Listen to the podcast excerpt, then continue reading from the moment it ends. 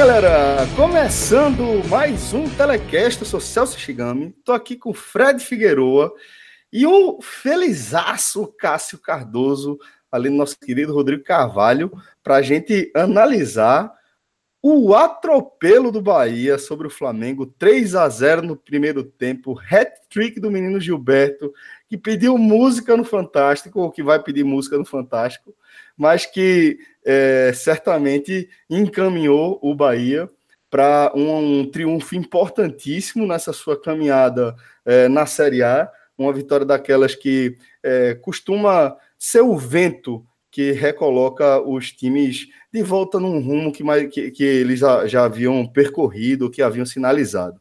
Então, o Bahia vence os Flamengo por 3 a 0 fora o baile e Cássio Cardoso está aqui felizão da vida para a gente analisar o que aconteceu lá na Arena Fonte Nova. Cardoso, que inclusive está gravando com a gente direto de lá, nessa ponte aérea que a gente faz por aqui.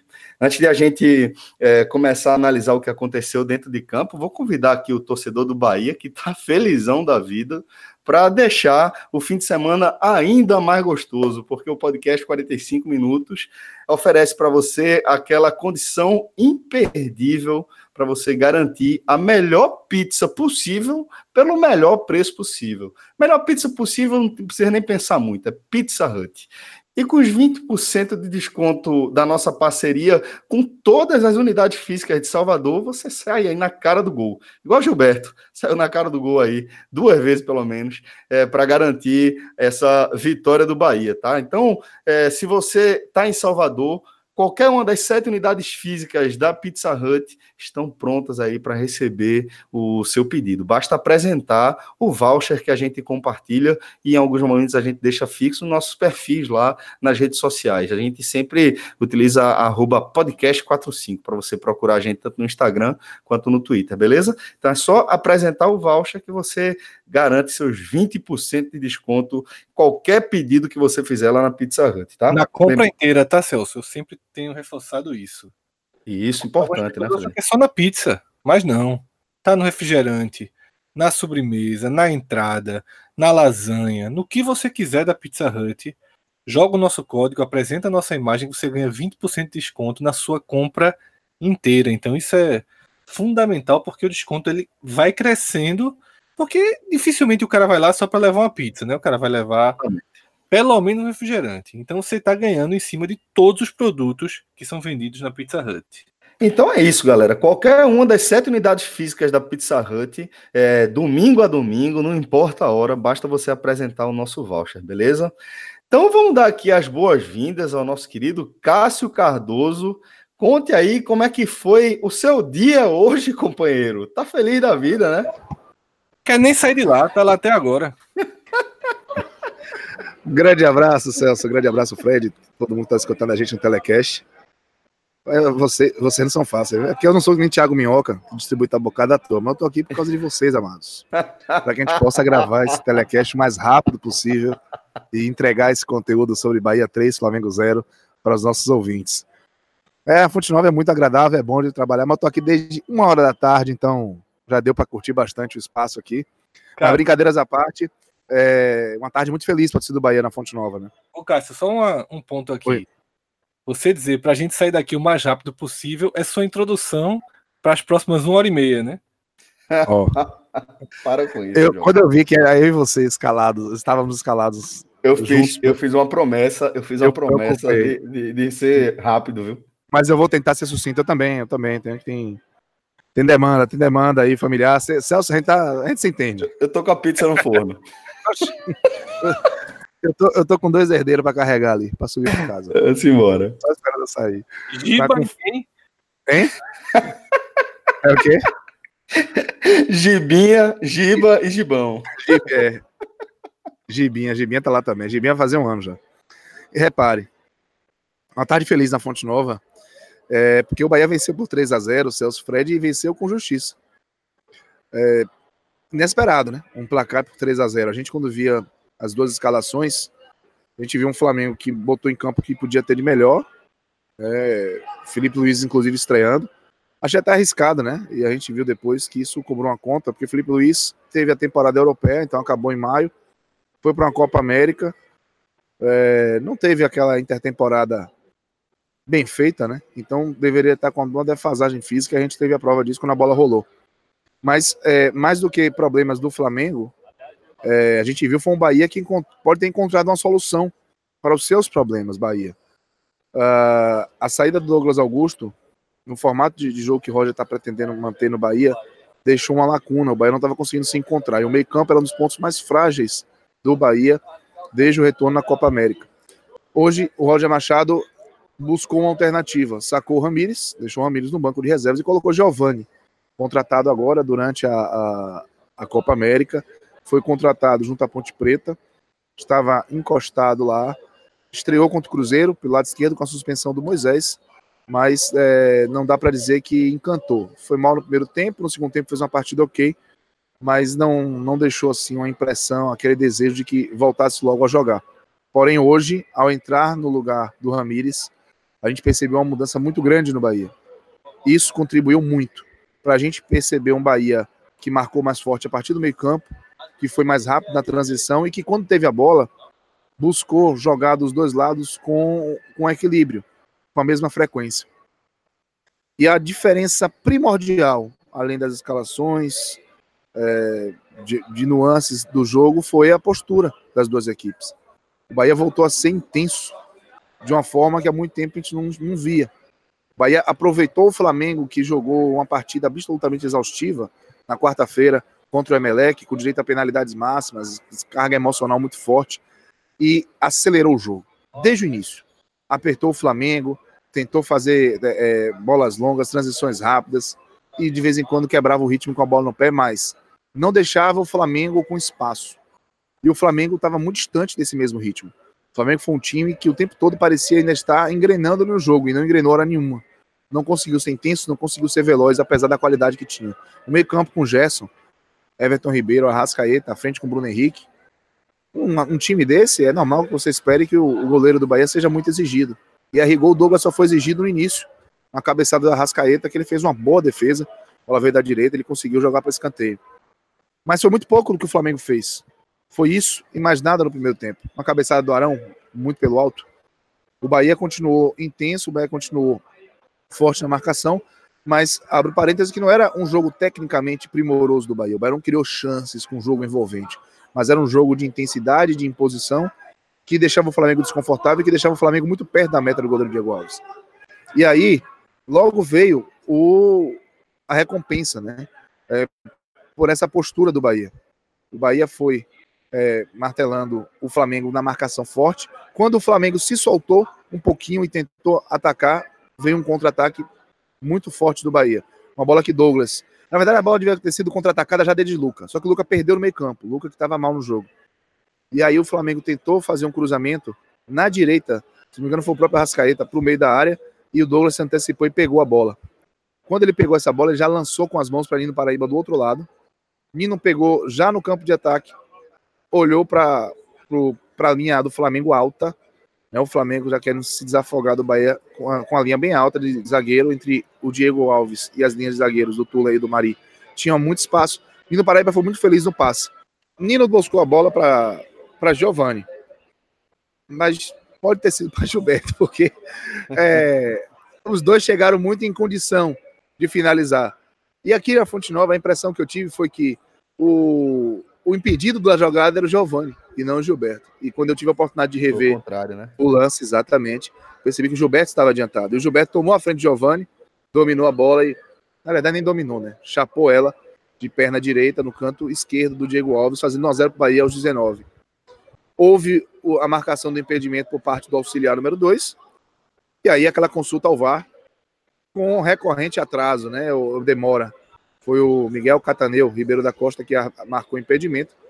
E o árbitro central, Flávio Rodrigues Souza, ele consultou o VAR e aí deu o gol após quatro minutos de avaliação. Ele não foi olhar o vídeo, ele estava só aguardando uma, um retorno do pessoal lá da sala. Eu acho deu até conf... melhor assim, inclusive. Ah, para casos assim de impedimento, é, né? Somente com relação ao impedimento. E aí ele deu o gol e o Bahia fez 1 a 0 e não dá para dizer que foi injusto, porque o Bahia estava muito bem na postura e na parte tática no jogo. Estava faltando talvez um capricho na parte técnica.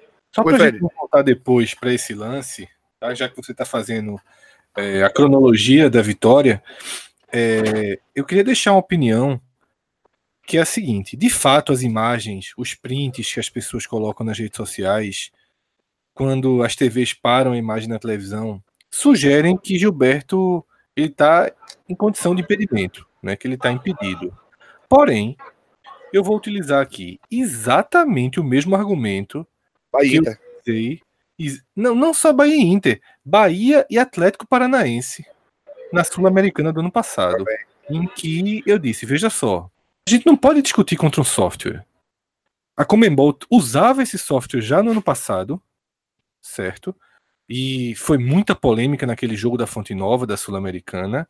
E eu usei aqui no telecast esse argumento. Pô, veja só. O árbitro não precisa, porque eu lembro que os torcedores do Bahia ele não foi nem lá ver. O árbitro não precisa ver. Porque o que vem da central de vídeo é a definição exata do impedimento ou não. E é justamente o argumento que eu uso agora, porque a CBF ela incorporou esse software, mesmo utilizado pela FIFA. Isso foi deixado claro na transmissão do Premiere, tá? Salve Espíndola explicou que a CBF usa esse software que leva em torno de dois minutos no Mundial Feminino. Foram quatro minutos, mas que ele dá a resposta precisa. E que existe um especialista naquela comissão só para julgar esse tipo de lance, que ele é o especialista em determinar o impedimento e em utilizar o software. Então, assim, print, ângulo de TV, isso tudo funcionava até a existência desse software disponível para o sistema de arbitragem. Então, assim, eu vou partir do princípio que a tecnologia vale muito mais do que o print que qualquer um de nós pode fazer, aquelas linhas sem nenhuma precisão física que os torcedores fazem nos seus celulares, isso circula como se fosse uma verdade absoluta. Então, para mim, ainda que a sensação aos nossos olhos nus seja de pendimento, eu fico com o sistema. E eu acho que faz sentido. É, eu não consigo imaginar árbitros experientes tomando uma decisão com base em uma imagem como a que a gente teve acesso, que claramente coloca Gilberto a imagem em condição irregular. Eles têm algum tipo de recurso que os dá a tranquilidade de confirmar o gol, do mesmo jeito que deram, tiveram a tranquilidade de confirmar o gol do Rodrigo Lindoso contra o próprio Bahia pelo Internacional, já nesse campeonato brasileiro. Então, é, isso é, é importante observar de fato, Fred. E aí, depois desse primeiro gol, o jogo ficou com um cenário bem parecido. O Bahia não diminuiu a velocidade do jogo, mas tinha uma confiança de quem já tinha feito 1 a 0 e o Flamengo precisou ser um pouco mais apressado, né, já que estava perdendo. E o Bahia seguiu com a sua linha forte de marcação com o lado esquerdo bem interessante, né? Tanto Arthur algumas vezes invertendo com o Luca, se encontrou bastante quando estava lá com Giovanni e Moisés. E aí nesse mesmo lado esquerdo voltou a acontecer o gol do, outro gol do Bahia. É, o segundo gol do Bahia aconteceu do lado esquerdo. A bola veio para o goleiro Diego Alves, é, não estava tão apertado assim. O Giovanni chegou para fazer a pressão e de longe. Só que o Diego Alves está banado demais. Largou a bola no pé de Gilberto e Gilberto muito feliz por fazer 2 a 0 aos 30. E aí. Ele matou, ele matou e bateu de esquerda, não foi? Bate, isso, matou e bateu de esquerda. E assim, o curioso é que o ângulo para bater de esquerda não é fácil. Só que. Exato, exatamente. exatamente. É, era o tipo de bola que ele poderia chamar para a perna direita e aí tentar finalizar. Não tinha marcação, mas qual era o detalhe? Ah, talvez se ele buscasse a perna direita, seria o tempo suficiente para o Diego Alves ficar em posição de tentar defender. E aí ele bate logo com a perna esquerda e a bola vai saindo de Diego Alves. O Diego Alves se estica todo e não consegue alcançar. A bola beija a bochecha da rede mais uma vez no canto esquerdo. 2 a 0 e aí assim, eu vou dizer para vocês que o jogo, o jogo acabou ali. O, o terceiro gol que veio num belíssimo contra-ataque, ele foi uma cereja no bolo.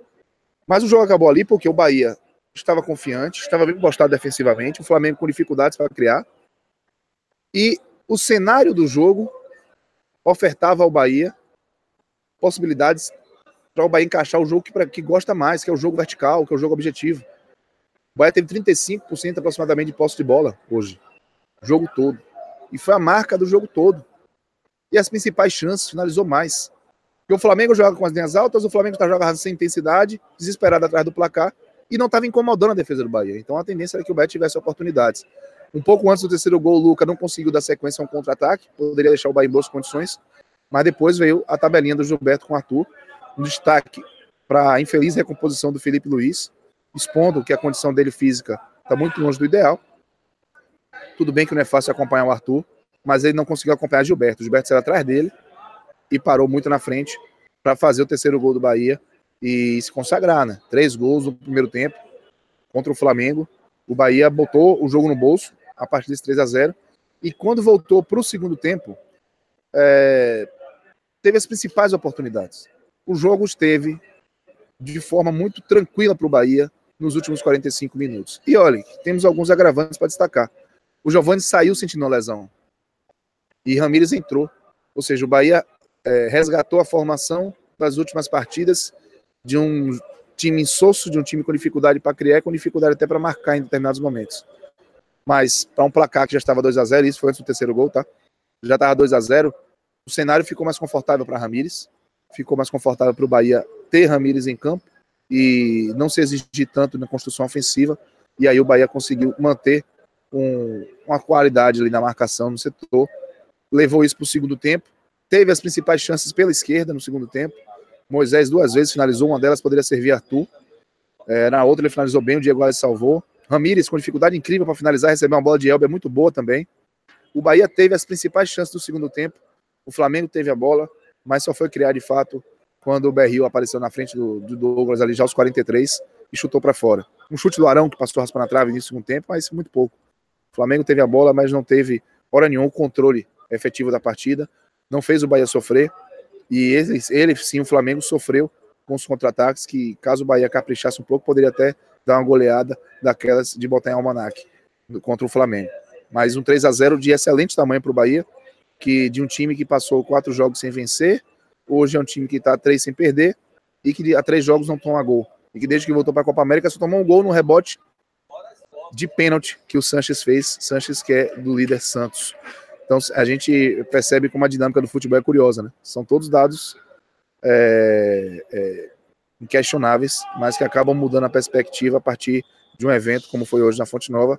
Esse resultado justíssimo do Bahia, uma, um jogo em que o Bahia conseguiu vencer, convencer e dar uma, uma chegada para lá naquela nuvem, né, que estava rondando do jejum de, de triunfos, chegou a sete jogos sem vencer, né, contando Copa do Brasil e Brasileiro, e também do jejum do ataque, que estava já alguns jogos sem marcar, quatro jogos sem marcar, e o Bahia conseguiu com o Gilberto fazer três gols em cima do Flamengo e não tomar nenhum.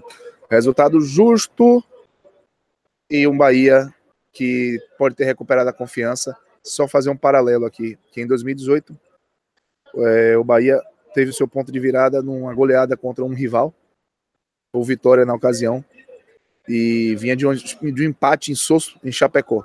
E viveu seu pior momento na temporada entre esse empate e esse Bavi. E o Bahia acabou goleando por 4 a 1 e a partir dali girou a chave para a temporada, para ter uma temporada tranquila e até uma temporada de expectativa em Sul-Americana. É uma, uma, coincidência, já que veio de um empate em Sosso, em Chapecó, em 2019, contra a própria Chapecoense. Enfrentou um rival, é um rival mais regional, não estadual, mas é um rival regional, o Flamengo, é a terceira maior é, torcida de Salvador, é a segunda maior torcida do estado. E o Bahia goleou também esse rival e pode ter encontrado aí uma alternativa para buscar a competitividade que estava faltando desde a Copa América e voltar a trazer os resultados para o Fazendão, resultados que estavam dando tranquilidade antes da competição sul-americana começar. Fred, é, como, como Cardoso agora estava tava lembrando, o Bahia simplesmente agora muda a forma de enxergar o momento do time. Né? Agora é um time que já não perde a três rodadas no brasileiro. E uma competição com 38 rodadas, é, é natural que o time oscile. E talvez o que defina aí é, onde o time vai terminar é, ao final da, da 38ª rodada é justamente a maneira como ele lida com essas oscilações. Essa vitória sobre o Flamengo, da maneira como se construiu, a maneira como o Bahia controlou o segundo tempo depois de matar o jogo na etapa inicial, a gente pode classificar como um resultado que ele interrompe uma fase ruim e recoloca o Bahia num momento diferente na Série A? Celso, é, antes de qualquer outra coisa, eu nunca vi nesse Bahia, pelo investimento feito, pela qualidade do elenco montado, com opções em, nas, em quase todas as posições. O Bahia tem uma opção decente para colocar em campo. Eu nunca vi esse time, mesmo nessa pior fase que ele está vivendo, que ele estava vivendo, com como um time que faria contas contra o rebaixamento. Só para deixar claro que existe uma, uma linha mais acima a, desenhada para o Bahia em 2019 no Campeonato Brasileiro. Tá? Eu acho que isso é, tem que ser dito para que a gente não superdimensione uma outra sequência negativa caso aconteça. Faz parte, o Bahia ele sentiu muito o, a eliminação na Copa do Brasil e depois demorou um pouco para se estabilizar. Mas este é um ponto, tá? Esse é um, uma espécie de base que eu vou montar para o resto da análise, onde eu vou responder sua pergunta. E aí, na resposta da sua pergunta, eu não vou ser tão otimista, porque o que aconteceu na Fonte Nova foi que o mundo perfeito de Roger saiu do papel. E o mundo perfeito de Roger, às vezes sai do papel, muitas vezes sai do papel, porém não vinha acontecendo desde aquela série de jogos contra o São Paulo. Ali a gente pode dizer que a gente viu para onde o trabalho de Roger iria caminhar de forma muito positiva. E Roger é, lançou mão, né, utilizou essa sua essa sua visão preferencial de jogo, essa sua forma de armar suas equipes, ele colocou isso em prática diretamente contra o Grêmio e não teve a resposta. Tá? É, o Bahia conseguiu fazer um jogo bem interessante em Porto Alegre, mas em Salvador essa forma de jogar acabou não sendo é, executada com a intensidade necessária ou com a frieza necessária pelos jogadores. Eu acho que o, os jogadores sentiram um pouco o peso daquele jogo, né, de ser uma decisão em casa contra um time muito experiente para esse tipo de jogo e confundiram a frieza com a passividade. Eu acho que o Bahia foi um time muito é, excessivamente cauteloso né, contra o Grêmio, incapaz, inclusive, de fazer o estádio, o estádio, a Fonte Nova lotada, vibrar. Isso poderia ter se repetido hoje. Poderia ter se repetido hoje. É, o Flamengo ele teve um início de jogo razoável. O Bahia não começou senhor absoluto das ações, porém começou muito mais vivo e, e dando um pouco mais as cartas do que naquela partida com o Grêmio. O Bahia ele teve mais postura, ainda que a estratégia seja a mesma. Um time muito seguro atrás, muito bem treinado atrás, e não deixou de ser em momento algum dessa série. O problema dessa série é, de resultados negativos é que o Bahia não vinha fazendo gol, mas atrás sempre foi um time que se comportou muito bem e repetiu esse comportamento mais do que eficiente contra o Flamengo. Até que Nino Paraíba encaixa aquela, aquele passe, aquele, aquela assistência já comentada aqui por todos nós, Gilberto faz tudo certo, o Bahia fica em vantagem no placar contra um adversário mais forte, e daí para frente o jogo está na mão de Roger. Daí para frente tudo que Roger pensa se encaixa. Se no Paraíba acerta um passe Gilberto faz o gol contra o Grêmio, a gente estaria agora, o torcedor do Bahia, do Bahia agora estaria fazendo as contas né, para chegar logo o dia de iniciar as semifinais da Copa do Brasil. A gente estaria falando mais de Copa do Brasil do que de Série A. Mas não aconteceu. O futebol é isso. Aconteceu hoje. O Flamengo não marca tão bem quanto o Grêmio. O Flamengo não recompõe tão bem quanto o Grêmio.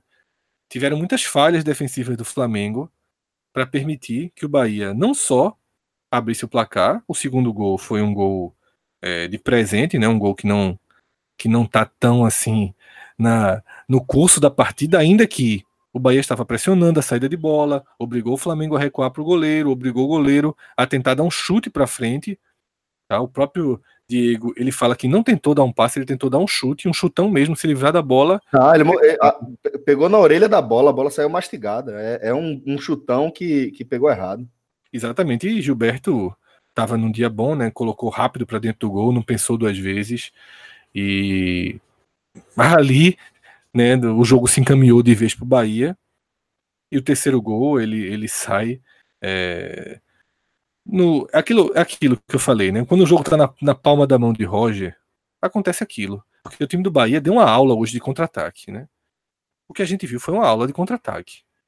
Muito bem é, executados. Todos os jogadores trocando as bolas rápidos na, na organização inicial do contra-ataque, que é a fase mais importante. É quando você distribui a bola e você já define quem vai correr e quem vai abrir. Então o Bahia fez isso com perfeição nos gols e nas quatro bolas do segundo tempo que não resultaram em gol. Tá? Duas com Moisés, que obrigaram o Diego a se redimir um pouco do erro e fazer grandes defesas. Tá? O Bahia deu uma aula de contra-ataque. O segundo tempo foi de controle absoluto. De controle absoluto do Bahia. Eu vi um, um, um, um jogador do Flamengo, Bruno Henrique, reclamando, dizendo que o Bahia não fez nada, a não ser encaixar contra-ataque. Meu amigo, então ele não sabe o nome, ele não sabe o esporte que ele tá jogando, não. o nome do esporte não é vamos jogar do jeito que o Flamengo gosta, não. O nome do esporte é futebol. E futebol você procura as melhores alternativas para vencer. E o que o Bahia fez hoje com o Flamengo não foi vencer, não. Foi acabar com o Flamengo, foi implodir o Flamengo. Foi mostrar o quão vulnerável o Flamengo é. Foi mostrar que o Flamengo é frágil. Tá? Os próximos adversários do Flamengo vão pegar esse jogo de hoje e dizer aqui, ó. Ó aqui, ó. Ó aqui como é que eles fazem se levarem a zero. Ó como a, marca a marcação alta deixa um rombo. Se você sair de forma organizada e correta. Olha como é que o Bahia sai. O que Roger fez hoje foi um manual de como acabar com esse time do Flamengo. Pena que o Emelec jogou na quarta-feira. Se fosse semana que vem, o treinador do Emelec teria visto é, essa aula que o Bahia deu hoje, tá? Pois pode avisar Bruno Henrique que 3 a 0 foi bom. O Flamengo teve uma chance clara de gol depois do 3 a 0 formado, né? porque quando estava 0 a 0 teve uma belíssima cabeçada defendida por Douglas. Mas quando o jogo estava 3 a 0 no segundo tempo, o Flamengo teve uma chance de gol no finalzinho. Não teve um chute de Arão também que passou perto e aquela bola com o Berrio no final. Ali o Bahia já tinha chegado quatro vezes dentro da área. A gente podia estar falando agora de algo histórico, de um 4 a 0, um 5 a 0. Sabe? A gente tá falando de um 3 a 0. Não foi detalhe, eu vi alguém até no nosso grupo, né, no Clube 45 falou: "Porra, Roger tirou o pé, era muito melhor tá com o time em cima para massacrar o, o Flamengo". Eu disse, Roger não tirou o pé não, o Bahia jogou do mesmo jeito do primeiro ao último minuto. O que aconteceu foi que Moisés não fez os gols. Ou não fez assistência, que poderia resultar em gol. Ou porque Ramires não pegou bem na bola. Porque senão a gente poderia estar falando aqui. Eu não vou falar de um 7 a 0 porque não existe time no mundo que acerte todas as bolas, né? Que chegam na área. Mas poderia estar tranquilamente aqui falando de um 5 a 0 Então o Bahia foi senhor absoluto do jogo. Uma vitória com autoridade, mas que, respondendo à pergunta de Celso, ela não significa para mim uma virada tática do Bahia, uma virada é, técnica do Bahia, porque para que esse campeonato seja como os torcedores do Bahia, como a direção do Bahia, como o próprio Roger espera, o Bahia tem que ter outras alternativas de jogo. Então eu só vou dar essa resposta positiva, Celso, quando assistir um Bahia e Fortaleza, um Bahia e Vasco, que o Bahia enfrente um time mais fechado, que o Bahia enfrente um time que não vai é, entrar com obrigação, que não vai marcar lá em cima, que não vai dar tanto espaço para contra-ataque, e o Bahia resolver esse tipo de jogo, tá? Que o Bahia tenha variações para todas as situações da partida. E se aquela cabeçada no primeiro tempo Douglas não defende? Vou dizer só que eu achei superestimada, viu, a análise de vocês sobre a defesa de Douglas. Acho que foi em cima dele. Não, sim, mas fez, fez. Douglas é assim, Douglas é um goleiro de, de uma certa valorização da defesa. Mas é, outra esco- é outra escola, né? É, falhou, falhou, a bola entrou, o cara cabeceou mais forte. O que eu quero dizer é o seguinte: se o Flamengo faz 1 a 0 eu ainda não sei se esse Bahia coloca a bola debaixo do braço e resolve. Podia tá, a gente podia estar tá comentando aqui um 3 a 0 Flamengo.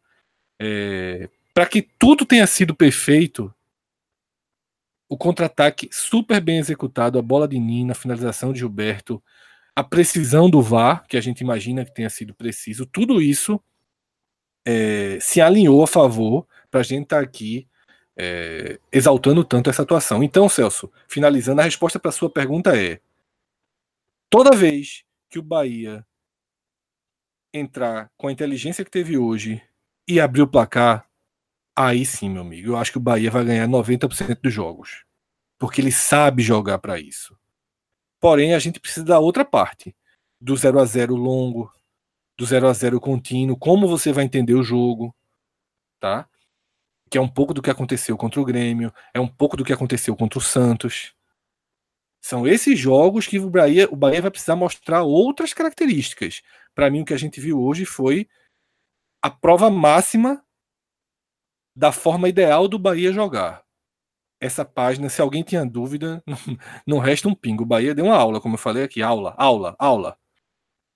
É para todos os analistas de desempenho do país fazer um, um VT ensinar como é que faz contra-ataque, ensinar como é que se fecha, ensinar como é que se dá espaço a um adversário, mesmo um adversário tão qualificado, sem que ele entre na área. Foi aula, aula. Agora é aula de uma matéria. Tem as outras matérias aí. Não adianta ser é, tirar nota 10 em, em matemática e para final em geografia, né? Então é, é preciso que o Bahia mostre todas as suas faces, mas assim, como eu falei antes, a partir de um risco no chão. Tá assistindo o Bahia, ele de fato, ele de fato tá nesse Campeonato Brasileiro para disputar uma vaga na pré-Libertadores. E aí, torcedor do Bahia comece a torcer pelos brasileiros na Libertadores, na Sul-Americana, para que um time é, que se posiciona na frente dele no campeonato ganhe a Copa do Brasil. Né? O Cruzeiro seria desastroso para o Bahia nessa conta, porque quanto mais longe chegar essa vaga, esse limite de vaga aí, oitava, nona posição, mais fácil o Bahia é, conseguir voltar para a Libertadores depois de tantos anos, porque time para isso tem, tá? O Bahia vai disputar posição com quem? Com Botafogo? Com o Atlético Mineiro, que hoje está muito em cima, mas eu não vejo esse futebol. O Bahia tem time para jogar nessa região. O Bahia vai jogar um campeonato ali da sétima, oitava a décima primeira, décima segunda posição. Depende de como vai se desenvolver as outras faces do trabalho de Roger. Bom, antes de a gente seguir com a análise dos destaques da partida, galera, vou só voltar a fazer aquele convite para você que está pensando em dar uma repaginada no seu guarda-roupa, tá? Porque a CCTS ela reúne tudo que você precisa para fazer isso aí. Primeiro, que tem roupas com material de absoluta qualidade, é, que vai buscar, inclusive, no coração da indústria têxtil de Pernambuco, uma das mais fortes do país. Tem bom gosto nas estampas. Você garanta você que se você é, é consumidor dos produtos do 45 minutos, certamente você vai encontrar alguma camisa, alguma estampa que tenha a ver com você. Você vai encontrar forma de entrega imbatível, porque a gente está falando de frete grátis para todo o Brasil a partir de 290 reais, certo? Você vai colocando lá teu carrinho. Quando você chegar em 300 reais ali, já garantiu que seu frete é, vai sair grátis. E depois disso, você utiliza o nosso código, porque a CCTS também tem parceria que garante desconto exclusivo para os ouvintes do 45 minutos. Basta você utilizar o nosso código depois de garantir o seu frete grátis. Você utiliza lá nosso código que é o podcast45 e você recebe 25% de desconto na sua compra. É bom ressaltar aqui porque parece mentira, mas não é. Frete grátis, depois os 25% de desconto do código da gente, tá bom? Então vai lá no site da CCTS para você ver é, toda, todos os modelos que estão à sua disposição. ccts.com.br Bom, é, Cardoso, vamos agora montar o pódio da alegria, né? É, lembro que uma vez você conseguiu o, o, feito de colocar nove pessoas em cima de um pódio. Como é que vai ser essa, essa distribuição de, de, de medalha, hein? Meu irmão, prepara aí o, o, o, pódio grande, né, velho? Como é que eu vou? Vamos lá. Olha, o melhor do jogo é Gilberto. Porque o cara fez três gols. E aí é difícil. É, é simples escolher, porque ele fez três gols e definiu o jogo. Mas o nível de desempenho de Gilberto, se, eu estou escolhendo o Gilberto porque ele fez três gols. Mas o nível de desempenho dele foi um nível apenas bom dentro da dinâmica do jogo em si. Ele deu poucos, poucos toques na bola, pouca participação, mas absolutamente efetivo. Qual é a grande questão? É, outros jogadores, sem fazer gol, chegaram muito perto da, do nível de, de qualidade que, no geral, o jogo Gilberto teve. Deixa eu ver se, eu, se vocês entenderam para não me fazer dar um de maluco. Gilberto não fez um grande jogo tecnicamente, mas Gilberto fez três gols. Então, assim, o poder de decisão de Gilberto foi de um nível absurdo. E, mesmo tendo um nível técnico inferior, ele conseguiu estar no patamar dos melhores do jogo. E foi o melhor pela sua capacidade de decisão. Não teve Nino fazendo gol, mas Nino jogou um absurdo. Não teve Flávio fazendo gol, mas Flávio jogou um absurdo. Tecnicamente, taticamente, esses dois foram incríveis. Juninho, zagueiro pelo lado esquerdo, foi muito bem. Moisés foi muito bem. Gregory até teve o seu desempenho regular e muito positivo. É, eu vou dizer a vocês que se fosse para ter algum tipo de análise mais crítica individual, e dois atletas do Bahia que eu, que eu iria colocar ali, na hora de, de chamar os piores, eu posso citá-los.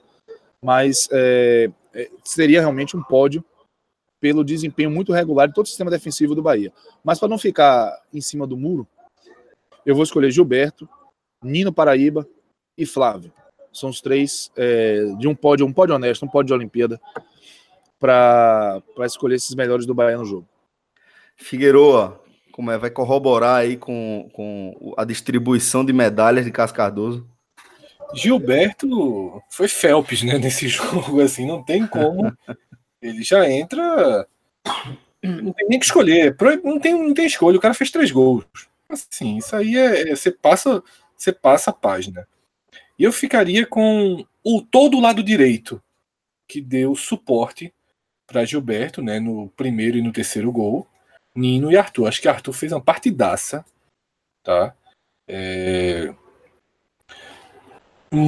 Quando, o que é que eu mais elogiei no Bahia? Tá? Eu elogiei a coesão defensiva e a lucidez e condução dos contra-ataques. Conduzir contra-ataque não é fácil.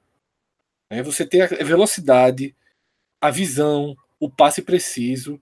E Arthur foi muito bem nas duas funções que eu estou dando aqui, porque Arthur ajuda muito na defesa. Teve aquele jogo lá no, na ida da Copa do Brasil, ele foi um monstro ajudando a defesa naquela partida. Partida que Nino Paraíba se machuca, né? Que entra Flávio. Ele foi um monstro. Ele foi quase que lateral direito e ponta ao mesmo tempo. Então, é, qualquer escolha que a gente vai fazer aqui vai ter injustiça vai ter injustiça.